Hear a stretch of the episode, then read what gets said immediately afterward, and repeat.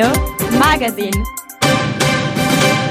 In questa puntata di Magazine, nell'editoriale parliamo di un evento importante che si sta tenendo a Nairobi in Kenya, organizzato dalle Nazioni Unite, cioè il tentativo di arrivare a una regolamentazione sull'uso delle plastiche, soprattutto eh, per evitare che le plastiche finiscano, come spesso accade, negli oceani. Poi per il punto e l'approfondimento di questa puntata abbiamo ascoltato Matteo Cavallito, il nostro esperto di economia, che ci ha raccontato la manovra finanziaria per il 2024 che ha varato il Consiglio dei Ministri, eh, chi è entusiasta e chi è invece molto freddo su questa manovra che Cavallito definisce eh, diciamo cauta, eh, dove non ci sono grandi novità rispetto alla continuità, anche se qualcosina, come, se, come ascolterete di nuovo, c'è. Poi abbiamo come sempre le notizie dalla, dall'Italia e dal nostro territorio, oggi con notizie che riguardano anche alcune eh, professioni come la, il settore infermieristico ma anche quello degli educatori e poi infine per la rubrica sugli esteri, la rubrica la, il nostro sguardo oltre il cortile abbiamo parlato, abbiamo aggiornato sul conflitto in corso nella striscia di Gaza tra Israele e Hamas con tutta la, la scia eh, di vittime civili arrivate a un numero veramente impressionante. Abbiamo parlato anche del vertice che si è aperto eh, ieri in, a San Francisco, negli Stati Uniti, il vertice APE, che sono i paesi del Pacifico al quale partecipa di persona Xi Jinping che da un po' di tempo non usciva dal suo paese, eh, infatti ad esempio non si, era, non si, era, fatto vedere né al G20 né alla riunione dei BRICS e ci sarà una riunione importante con Joe Biden che potrebbe in qualche modo sciogliere il ghiaccio tra questi due paesi che era calato il tempo del governo di Trump e forse anche qualche novità per quello che riguarda il controllo delle nuove droghe sintetiche. Infine abbiamo parlato dell'allarme antisemitismo in Francia, sono più di 8.000 gli attentati sono registrati eh, dal 7 ottobre in poi in Francia che ospita una importante comunità di cittadini di religione ebraica e mm, c'è stata anche una manifestazione nella quale non sono mancate polemiche, una manifestazione sull'antisemitismo alla quale non hanno partecipato tutti i politici che sono rappresentati in Parlamento. Punto e a capo. C'è dappertutto, dalle cime delle montagne alla profondità degli oceani, anche nell'organismo degli animali e degli esseri umani. Sua maestà, la plastica, ha rivoluzionato il nostro mondo ed è il terzo materiale prodotto nel mondo dopo acciaio e cemento. Nel 1855 nasce la prima materia sintetica in laboratorio, il rayon, prodotto a partire dalla cellulosa, ma nel 2000 eh, si chiude un percorso nelle scoperte, sono nate le bioplastiche lavorate con il mais e altri prodotti naturali. In mezzo erano nati il PVC e il PET, che diventeranno parte essenziale della nostra cultura materiale. Un materiale duttile, leggero, durevole e soprattutto economico, usato per mille cose diverse, ma i problemi creati dalla diffusione capillare delle plastiche stanno proprio nel concetto di durevole ma anche delle materie prime utilizzate per fabbricarlo, sale, cellulosa, carbone, gas naturale e tanto petrolio. Il boom della plastica si deduce facilmente dai numeri. Nel 1964 si erano prodotti in tutto il mondo 15 milioni di tonnellate di plastica, nel 2020 sono state 310 milioni di tonnellate prodotte. Secondo i dati del WWF ogni anno finiscono negli oceani 8 milioni di tonnellate di plastica e ad oggi si stima che vi siano più di 150 milioni di tonnellate in acqua. Se si confermasse l'attuale tendenza, nel 2025, cioè dopodomani, avremo una tonnellata di plastica per ogni 3 tonnellate di pesce nei mari, mentre tra 20 anni la plastica supererebbe la fauna marina. Plastica che si degrada a distanza di anni, rilasciando le cosiddette microplastiche ingerite dai pesci e anche da noi, semplicemente bevendo acqua dal rubinetto. Le plastiche sono anche per un materiale democratico che permette di vendere una miriade di prodotti a basso costo che in molti paesi e per diversi ceti sociali sono gli unici a portata di mano. Dalle ciabattine eh, di plastica ai secchi per trasportare l'acqua, dai vestiti ai contenitori del cibo, la plastica è presente nelle 24 ore di vita dei più poveri della Terra. Difficilmente si potrà fare a meno della plastica, ma bisognerebbe regolamentare l'uso e soprattutto lo smaltimento. È il compito che si è dato il programma delle Nazioni Unite per l'Ambiente, l'UNEP, che sta organizzando l'incontro in corso in questo momento a Nairobi per giungere a un trattato globale sull'uso della plastica. Un percorso lento che ha già avuto due tappe in Uruguay e in Francia e che si prevede di concludere entro il 2025. La bozza alla quale eh, si sta lavorando si articola su tre punti fondamentali per quanto riguarda la produzione di plastica. Fissare un obiettivo di riduzione sulla scia dell'accordo di Montreal sull'ozono, fissare dei target globali ma con tabelle di marcia per ogni singolo paese, come il Trattato di Parigi sul clima, evitare che siano i, singolo, i singoli governi a fissare gli obiettivi perché è ricattabile da parte dell'industria del petrolio. Per le compagnie del comparto oil, il progressivo aumento dell'uso di energia rinnovabile va bilanciato ad esempio con l'aumento della fabbricazione di plastiche. Ennesimo collegamento che racconta la complessità dei problemi della Terra, soprattutto la loro interconnessione. Più energia rinnovabile si usa, più plastica si rischia di fabbricare e questo perché si continua a rimandare il tema del nostro modello di sviluppo impostato ancora sull'utilitarismo e tutti sappiamo quanto siano utili le plastiche, senza però fare i conti con gli impatti sull'ambiente e sulla salute umana che si generano a monte e a valle. Young Radio News Educatore professionale? No, grazie. Sono sempre meno i diplomati italiani che presentano domanda di ammissione al corso di laurea triennale nell'anno accademico appena iniziato. Sono stati 637 a fronte di 809 posti disponibili, meno di un candidato per posto. L'indice di attrattiva nel corso di studi scende così allo 0,78 dello 0,86 del 2022-23, a sua volta in calo rispetto al 2021-22, quando si era assestato a 0,97. Le 61 richieste in meno corrispondono ad una riduzione dell'8,7%, una percentuale più alta rispetto alle riduzioni riduzione generale registrata nel 2023-24 da tutte le 22 lauree brevi di area medica, meno 8,3%. I dati per nulla rassicuranti emergono dall'ultimo rapporto sui corsi a numero chiuso curato da Angelo Mastrillo, segretario della Conferenza Nazionale dei Corsi di Laurea delle Professioni Sanitarie, e da Lorenzo Bevacqua ed Elisabetta Cenerelli, docenti del corso di laurea in tecniche di neurofisiopatologia all'Università di Bologna. Conviene ricordare che i percorsi formativi per diventare educatori sono due, classe di laurea SNT2 presso la eh, Facoltà di Medicina, abilitante all'esercizio della professione, e L19 presso le Scienze dell'Educazione, che rilascia invece la qualifica di educatore professionale socio-pedagogico. Il report si occupa solo dei corsi di laurea sanitaria, per l'esattezza sono 15 percorsi formativi presenti in 18 sedi lungo lo stivale, eppure c'è un gran bisogno di questa figura d'aiuto ehm, che opera a stretto contatto con i minori, anziani e disabili, migranti, detenuti, tossicodipendenti. Terzo settore, pubblica amministrazione, se li contendono non a caso in sede di determinazione del fabbisogno annuale dei corsi un numero chiuso sia la categoria professionale 2167 posti che le regioni 1799 hanno avanzato al Ministero dell'Università una richiesta di superiore agli 809 posti poi resi disponibili dagli Atenei. Al confine tra Pakistan e Afghanistan si sta consumando una delle più grandi deportazioni di massa mai viste. Si tratta di quasi 2 milioni di afghani lasciati languire una terra di nessuno, bastonati, depredati, spinti a forza verso il paese da cui sono fuggiti, l'Afghanistan appunto. È terribile ciò che sta accadendo, persone che ritornano in un luogo in cui non vogliono tornare spesso senza niente, denuncia Tamindri da Silva, direttrice nazionale dell'ONG World Vision in Afghanistan. Lo racconta il paese del valico afghano di Torkan al confine con il Pakistan. Prima di attraversare le autorità autorità pakistane portano via tutti i loro averi, compresi gioielli, denaro e danno loro solo 100 dollari per lasciare il paese. Spiega Da Silva. Accuse confermate anche da Carolina Gluck, che lavora per l'UNCR, l'agenzia ONU per i rifugiati, dopo aver visitato lo stesso valico di frontiera. I rifugiati ci hanno detto che sono spogliati di tutto. Il Pakistan ha lanciato un'operazione senza precedente contro la comunità afghana con l'obiettivo di deportare uomini, donne e bambini. Gli arresti di massa sono aumentati negli ultimi dieci giorni. Gli afghani sono stati distribuiti in 49 centri di detenzione per migranti. Dagli 1,6 milioni che Islamabad vuole cacciare, oltre 200.000 rifugiati afghani sono già stati deportati in una patria che molti non conoscono nemmeno. Serve un salario minimo e una nuova misura di contrasto alla povertà. Se il governo Meloni non vuole ascoltare la società civile e le altre forze politiche, che almeno dia retta all'Europa e a quello che ha dichiarato il commissario al lavoro dell'Unione Europea Nicola Schmidt. Così il presidente nazionale delle ACLE Emiliano Manfredoni in una nota sul salario minimo l'Europa impone di farlo. Si può scegliere se per legge in altro modo, ma va fatto. Meglio se verranno quell'indice nazionale di misurazione dell'esistenza libera e dignitosa, cioè la soglia minima che la Costituzione chiede ad ogni reddito da lavoro di garantire sotto la quale passano, possano essere invalidati tutti i contratti collettivi che prevedono retribuzioni minori, ha aggiunto il vicepresidente nazionale delle ACLI Stefano Tassinari. Sulla povertà l'Europa chiede che tutti i paesi abbiano una forma di reddito minimo per le famiglie in povertà assoluta, ha concluso Manfredoni, che non escluda nessuno. Il governo cosa vuol fare?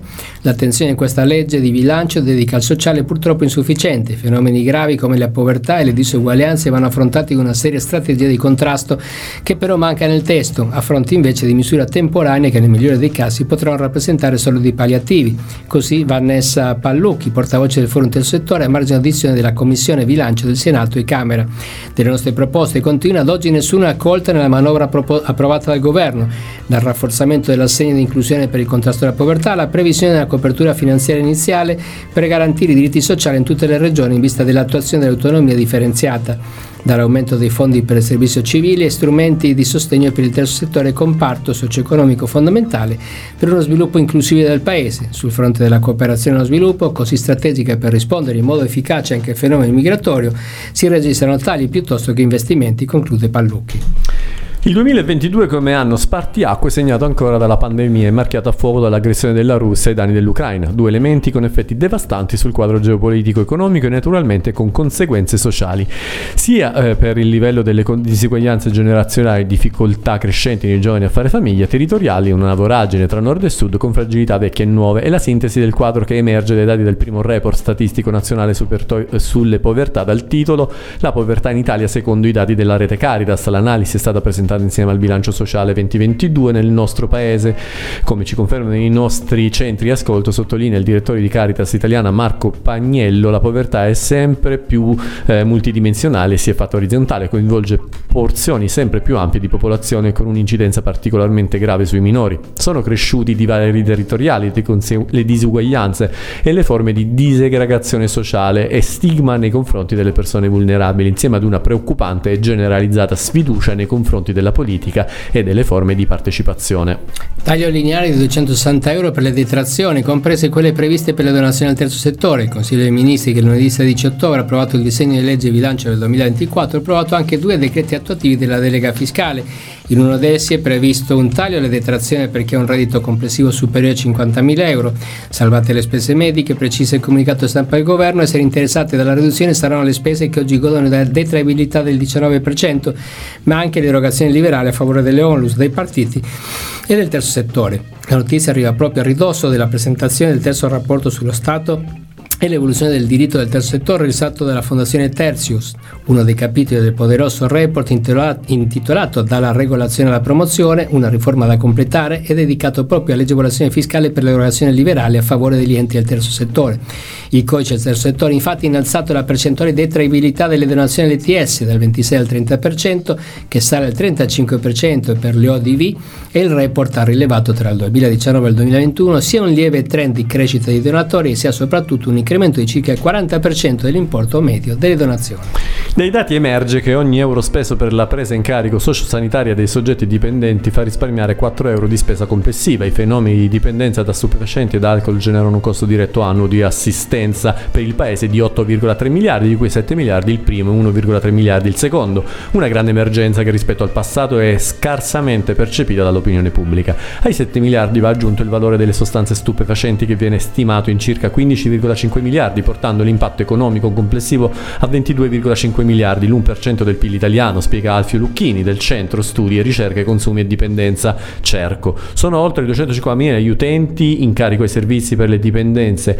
Di questi il 90,5% sono persone dipendenti da stupefacenti e alcol il 24,6%, spiega Daniele D'Angela, Co- Centro per la Ricerca Economica Applicata alla Sanità Crea Sanità Università di Roma, Tor Vergata, OISED, il primo centro studi e think tank interamente dedicato allo sviluppo di analisi e supporto della governance e la sostenibilità del settore per la cura e le dipendenze, è nato nel 2022 da un'iniziativa congiunta di Crea Sanità e Cerco, con l'obiettivo di colmare lacune nelle conoscenze e informazioni sul settore delle dipendenze e favorire il confronto tra istituzioni e principali stakeholder. Nel giorno del divorzio politico tra Italia Viva e la coalizione centro-sinistra che sostiene il sindaco Pilotto a Monza, le forze della sinistra monzese rispondono compatte. Un rammarico, scrive un atto ufficiale, per un abbandono che speriamo di poter considerare una logica della non definitività la posizione condivisa da PD, Azione La Monza, Monza Attiva Solidale, Movimento Moccia per Monza, Europa Verde Possibile è arrivata dopo la nota stampa in cui il coordinamento di Renziani di Monza annunciava il proprio allontanamento da quel progetto politico che nel 2022 ha visto trionfare centro-sinistra sul centro-destra. Italia Viva Monza ha deciso oggi di uscire dalla coalizione di governo cittadino dopo le mancate dimissioni dell'assessore, dell'assessore già daturato. Nelle scorse settimane infatti sia i coordinatori cittadini che il coordinatore provinciale di Italia dei Valori, Alberto Pilotto, il fratello fratello del sindaco, avevano criticato l'operato dell'assessore all'ambiente e alla mobilità chiedendone dimissione, paventando l'idea di uscire dalla coalizione. Il sindaco Paolo Pilotto in Consiglio Comunale aveva continuato a difendere la propria squadra. Andiamo avanti, la sintesi del suo discorso. Ora la spaccatura. Oggi 17 novembre ci sarà la giornata di protesta per gli infermieri e le ostetriche di Monza e Brianza, guidata dal Nursind. Questo sciopero di 24 ore al culmine di un periodo di crescente agitazione causato dalle recenti decisioni del governo guidato da Giorgia Meloni, in particolare per quanto riguarda il ricalcolo delle pensioni retributive. Una delle principali preoccupazioni degli infermieri è il forte impatto finanziario che il nuovo calcolo delle pensioni avrà sulle loro entrate già ridotte. Gli infermieri italiani lamentano da anni stipendi tra i più bassi d'Europa e questa nuova misura rischia di esacerbare ulteriormente le difficoltà economiche della categoria. Un'altra critica riguarda la mancata eliminazione dei tetti di spesa per le assunzioni e la crescente carenza di, persone, eh, di personale infermieristico negli ospedali di Monza e Brianza. La carenza di personale si traduce in un carico di lavoro sempre maggiore per gli infermieri che sono in servizio mettendo a rischio la qualità dell'assistenza sanitaria l'approfondimento. E torna trov- è tornato a trovarci Matteo Cavallito, il nostro esperto di economia. Buongiorno Matteo. Buongiorno. Eh, ci, avevi fatto, ci avevi raccontato l'aperitivo di quello che doveva essere la manovra finanziaria per l'anno prossimo in questo governo, ormai finalmente, eh, avevamo qualche titolo avevamo in realtà, adesso invece la manovra più o meno la conosciamo. E le reazioni sono contrastanti, o meglio, eh, chi è stato diciamo, toccato dalla fortuna è positivo, chi invece poco, molto di meno.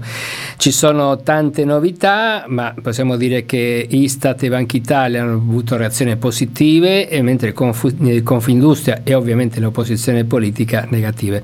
Ecco, raccontiamo un po' queste posizioni anche in base a, a quali sono i punti che stanno bene o che stanno male a chi sta criticando o applaudendo questa manovra.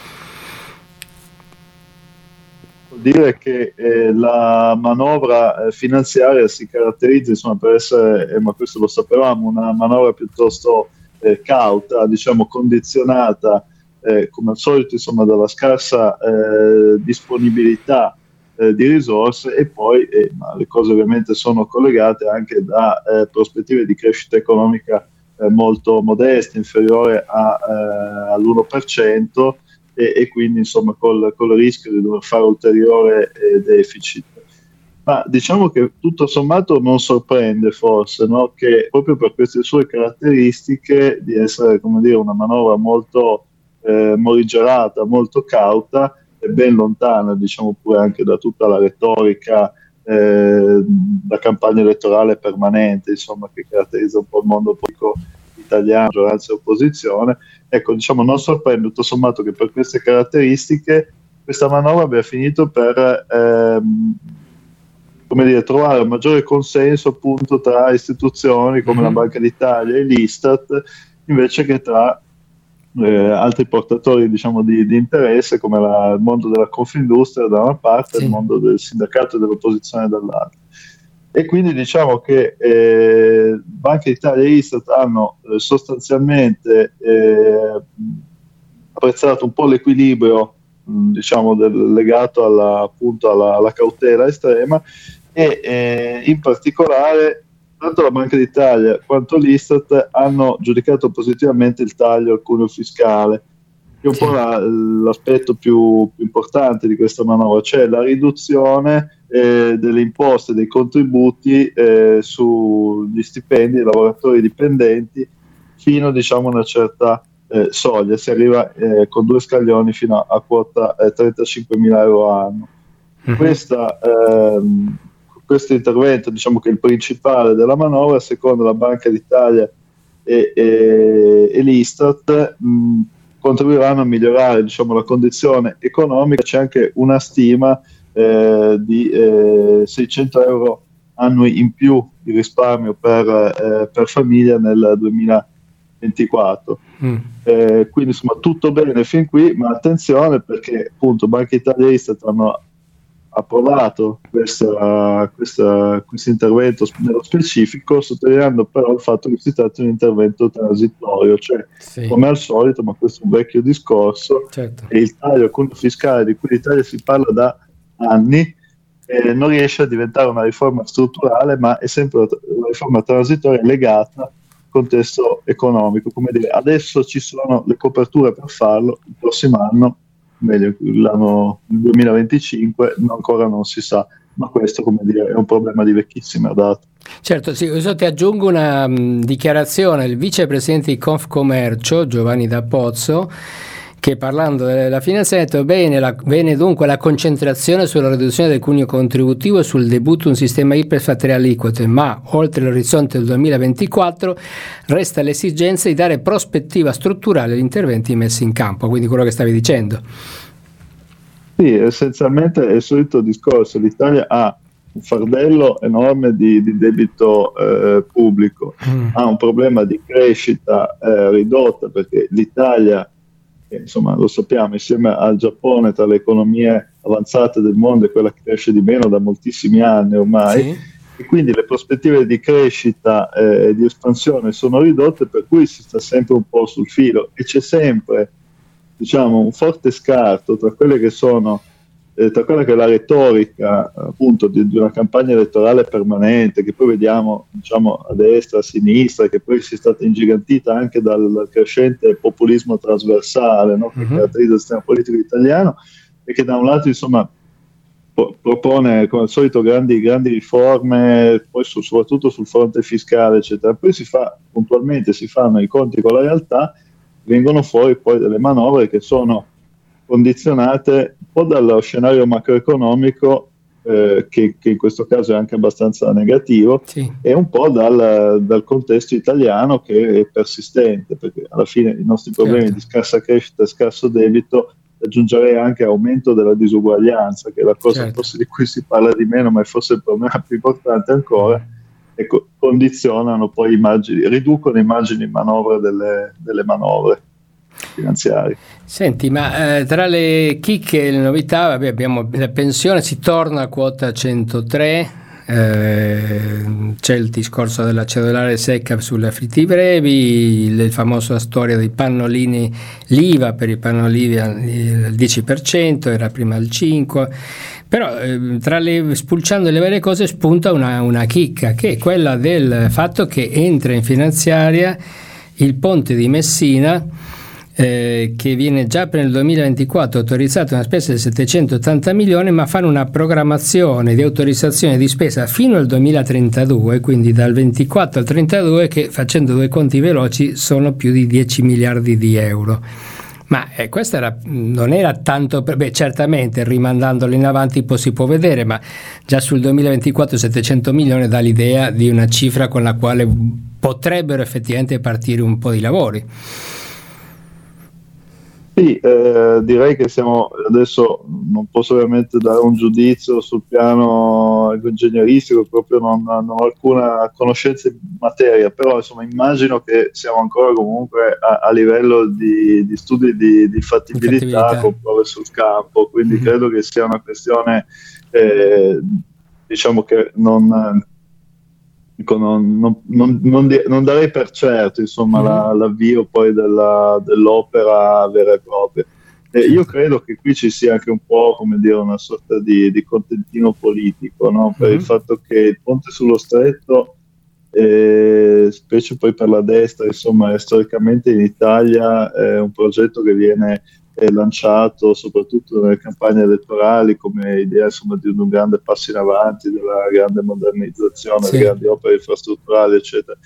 Dopodiché, eh, nella fase iniziale di elaborazione della finanziaria si era capito che insomma, eh, quelle che erano un po' le, le, le grandi proclami, fatti soprattutto da, da Salvini, e quindi con tutto ciò che implica dal punto di vista degli equilibri politici all'interno della maggioranza, insomma sarebbero stati un po' travolti dal, messi un po' da parte dal realismo. Quindi credo che questa cosa abbia soprattutto un significato politico e, che rientra appunto nella necessità da parte della maggioranza di, di conservare insomma certi equilibri, perché questa sembrava un po' eh, è comunque un po' la, l'idea della manovra eh, certo. Meloni Giorgetti, cioè certo. l'idea insomma dire, di un certo realismo contrapposto al lato un po' più eh, propagandistico diciamo, che rappresentato da, da, Salvini. Quindi diciamo, secondo me siamo ancora, ancora presto ecco, per fare delle previsioni, però la spesa effettivamente non è poi così, così ridotta, è quella che è stata messa a bilancio considerando che,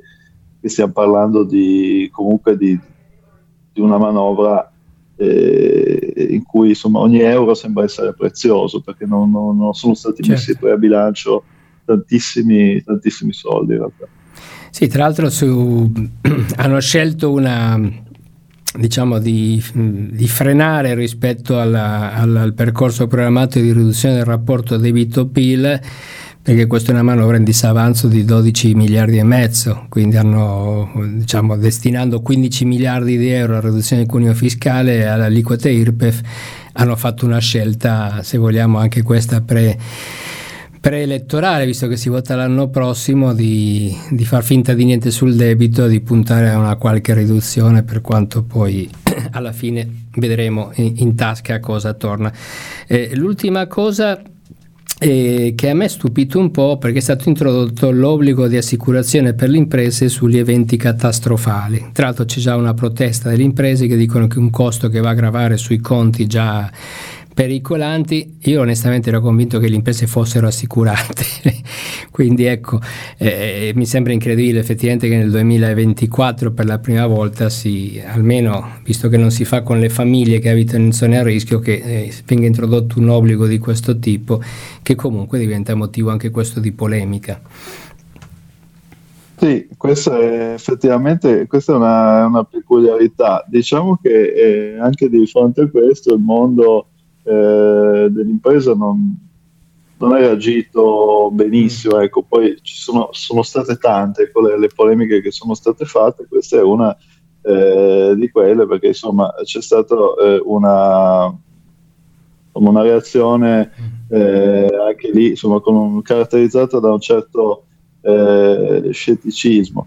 Mm-hmm. E poi ovviamente ci sono altri, altri aspetti no, che, che, interessano, che hanno poi alimentato eh, critiche da parte eh, del, eh, del, mondo del, eh, dell'industria e tant'è che insomma Confindustria eh, ha espresso qualche, qualche, dubbio su alcuni mm-hmm. provvedimenti di questa manovra a partire dall'abolizione dell'ACE, cioè di questa questo aiuto alla crescita economica, che è un'agevolazione eh, fiscale per, per le mm-hmm. imprese che, che, è stata eh, abolita, che eh, sostanzialmente eh, significa 4,8 eh, miliardi di, eh, certo. di taglio dal 2025. Quindi insomma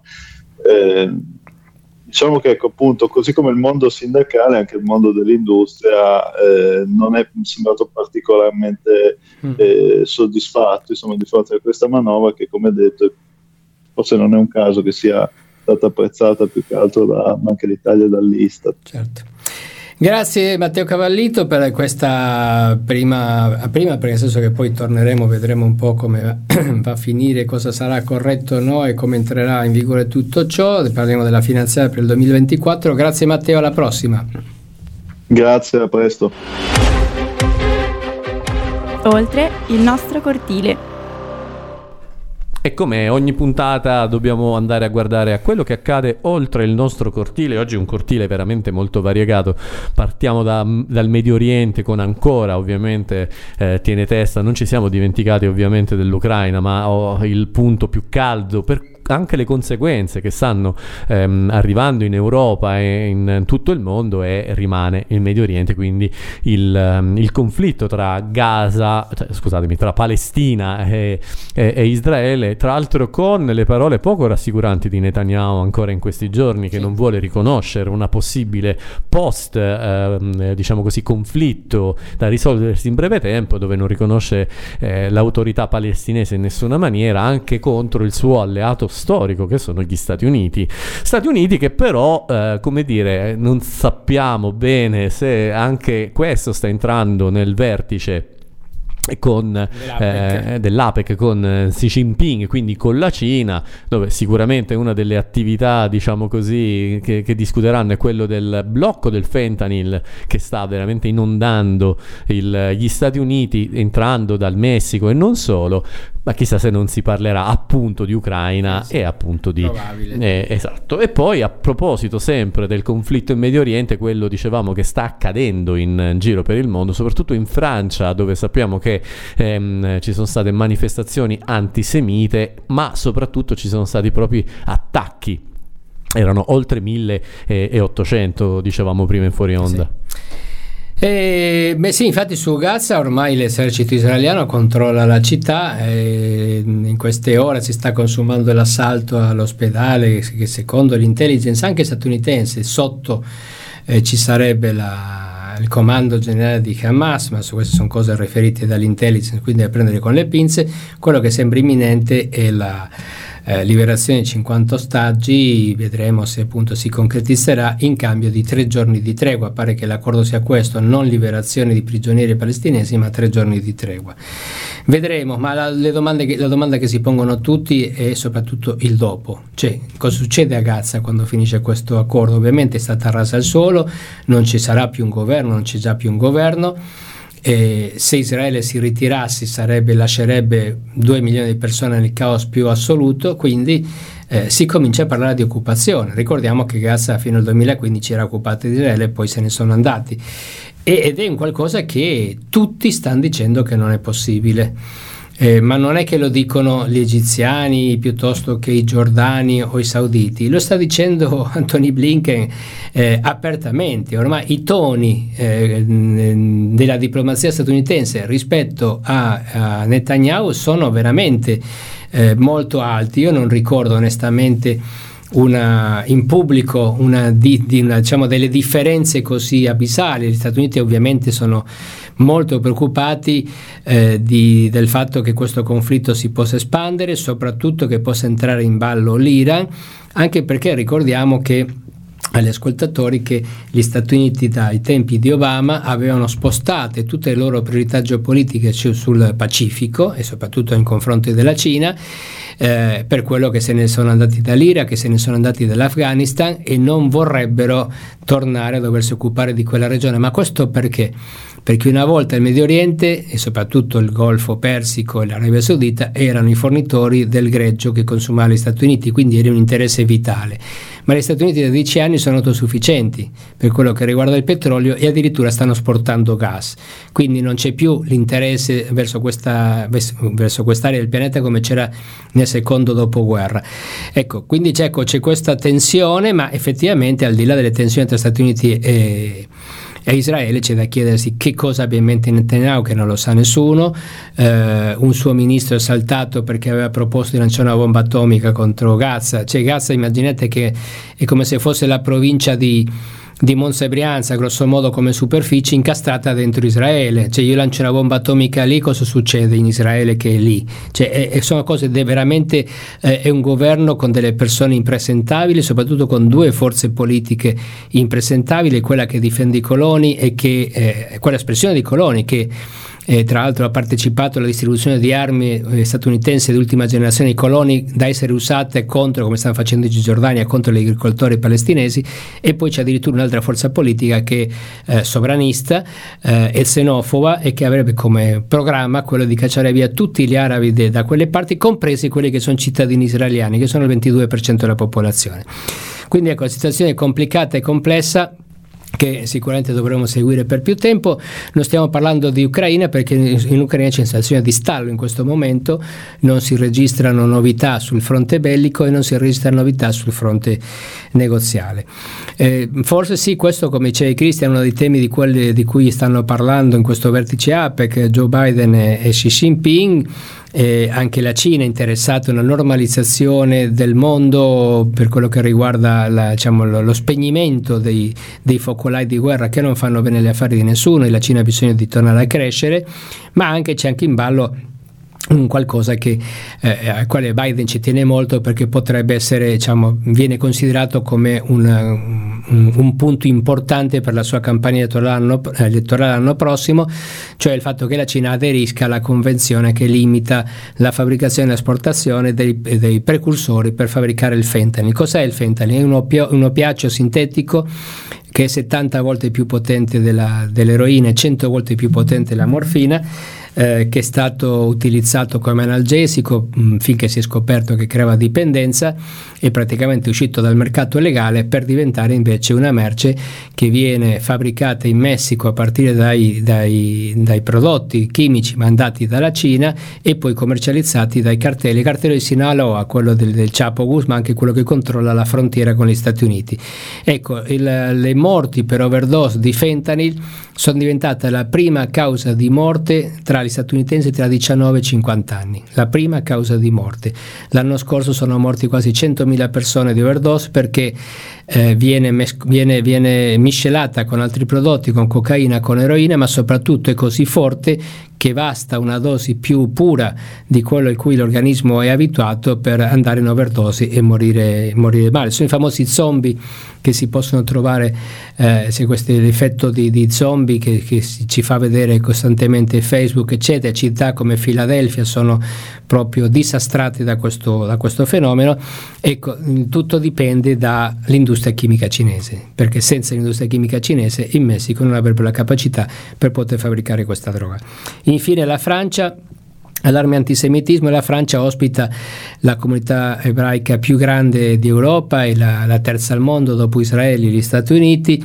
Eh, le, le, gli episodi di violenza cioè scritte sui muri, insulti, ma anche aggressioni, ferimenti contro francesi di religione ebraica dal 7 ottobre, quindi guardate che stiamo parlando di da un mese a questa parte, c'è poco più di un mese, una settimana a questa parte, sono stati 1818, quindi veramente allarmante, per questo motivo che sabato scorso c'è stata questa manifestazione eh, contro l'antisemitismo alla quale non ha partecipato Macron, ma ha mandato un messaggio e c'era la sua premiere Bonn che ha partecipato, c'era Marine Le Pen che è una grande scoperta perché la tradizione del Front National di suo padre era piuttosto antisemita e suo padre non sarebbe mai andato a una manifestazione del genere. E, e non c'era invece Mélenchon, Jean-Luc Mélenchon, il, il leader della, della, sinistra radicale che ha, diciamo, ha detto qualcosa di poco credibile che non andava soltanto perché c'era la Le Pen e che diciamo che in realtà molto probabilmente non è andato per altri motivi. Comunque è stata una manifestazione molto, molto grande e, e si è sottolineato appunto questo, questo, questo collegamento che non dovrebbe esserci cioè la critica alle politiche dello Stato di Israele, anche la critica forte come in questo momento per quello che sta succedendo. Siamo arrivati a 10 per 1, cioè a 10 eh, palestinesi di quali metà minorenni morti per ogni israeliano che era morto nell'attacco criminale del 7 ottobre che aveva fatto Hamas. Quindi la critica anche forte alle politiche dello Stato di Israele nulla c'entra con la situazione e con, con le persone di religione ebraica e cittadini di altri paesi, dalla Francia eh, all'Italia, alla Spagna o, o, qualsiasi posto dove ci siano persone ebraiche. Quindi diciamo, far pagare a dei cittadini francesi che professano una religione ciò che fa uno, uno Stato estero è un qualcosa che ci ricorda come effettivamente ci sia uno specifico su, questo, su, questa, su questa in particolare, sulle persone che professano questa religione, perché a nessuno verrebbe in mente di andare a aggredire i musulmani, ad esempio, per qualche massacro commesso da qualche parte, oppure punire i cattolici o i cristiani per qualche massacro commesso da un governo cristiano cattolico in giro per il mondo. Invece nel caso degli ebrei ciò che fa Israele lo paga direttamente anche che non c'entra nulla, non è cittadino di Israele, non ci è mai vissuto ed è semplicemente una persona che ha quella religione. Quindi un tema tema delicato.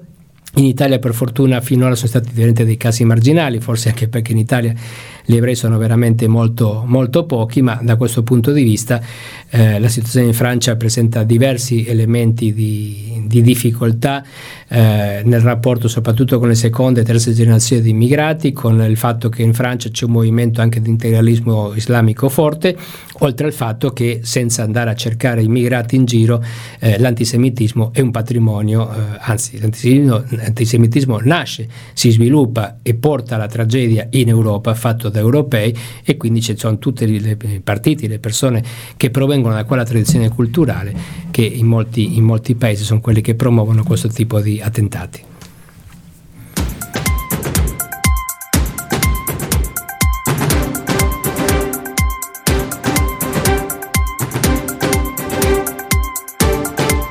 Young Radio Magazine Aldo, 74 anni, è una vita, come dice lui, vissuta al contrario. Studi nelle migliori scuole di Milano. Carriera avviata da bancario, passione per la vela. Poi via via errori, cadute e sfortune. Fino ad essere truffato dal suo conquilino. Aldo è stato accolto a casa di Ruth.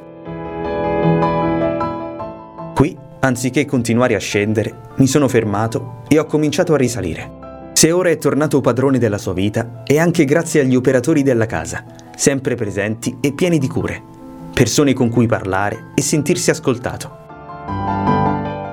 Per tante persone come Aldo, la tua firma è l'unica possibilità per guardare avanti e ricostruirsi una vita. Dona il tuo 5 per 1000 ad Aeris Cooperativa Sociale.